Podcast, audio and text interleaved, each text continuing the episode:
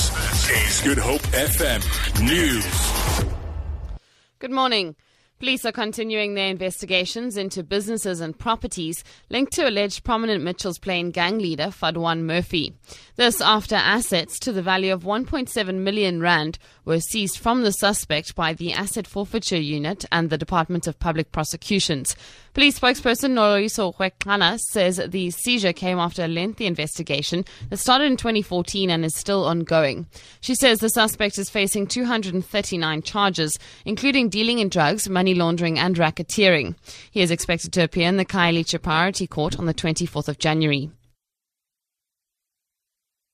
Assets including luxury motor vehicles, uh, trailer, superbike, as well as vehicles of a business linked to the suspect were seized at his premises in Lentegeur, Athlone, Grassy Park, as well as in Worcester. During September 2015, police confiscated a large quantity of drugs uh, and cash at a house in Grassy Park with a value of 4 million. NFP National Chairperson Maliyakhe Shelembe and Party Secretary General Nhlanhla Khubisa have been suspended from the party over the party's local elections fiasco. The two may also be axed from Parliament. The NFP's National Disciplinary Committee found them guilty of failing to pay the IEC registration deposit on time. The party was disqualified from contesting the August municipal elections for its failure to pay the deposit fee on time. The party's acting national chairperson, Becky Gumbi.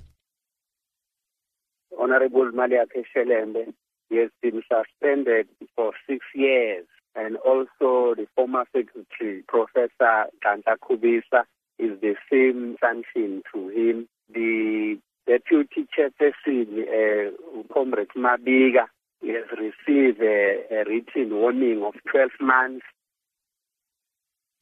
Internationally, a huge search operation is continuing in Russia's Black Sea coast for victims of a military plane which crashed, killing all 92 people on board.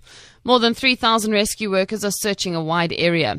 Defense Ministry spokesperson Igor Konashenkova says more than 100 divers are taking part in the search effort. Vessels equipped with side scanning sonars have started studying the seabed in the area. Military cargo planes continue bringing divers and their equipment from their bases. Northern Fleet specialists with Tiger and Falcon unmanned remote control submersibles will arrive at Adler Airport shortly. Staying abroad, British singer George Michael, who shot to fame in the 1980s with the pop group Wham, has died at the age of 53. His publicist says he died peacefully at his home in Oxfordshire in England. Police say there are no suspicious circumstances surrounding the singer's death. Wham achieved worldwide success with hits such as Wake Me Up Before You Go Go. It became the first Western pop band to perform in China. Michael later embarked on an equally successful solo career. British entertainment journalist Jonathan Wingate has more.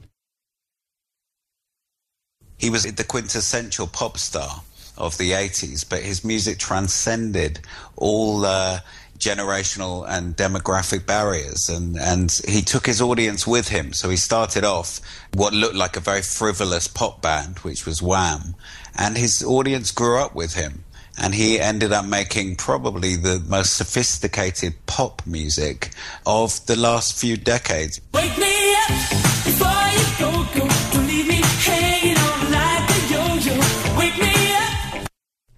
Good Hope FM News, I'm Vicky McCallum.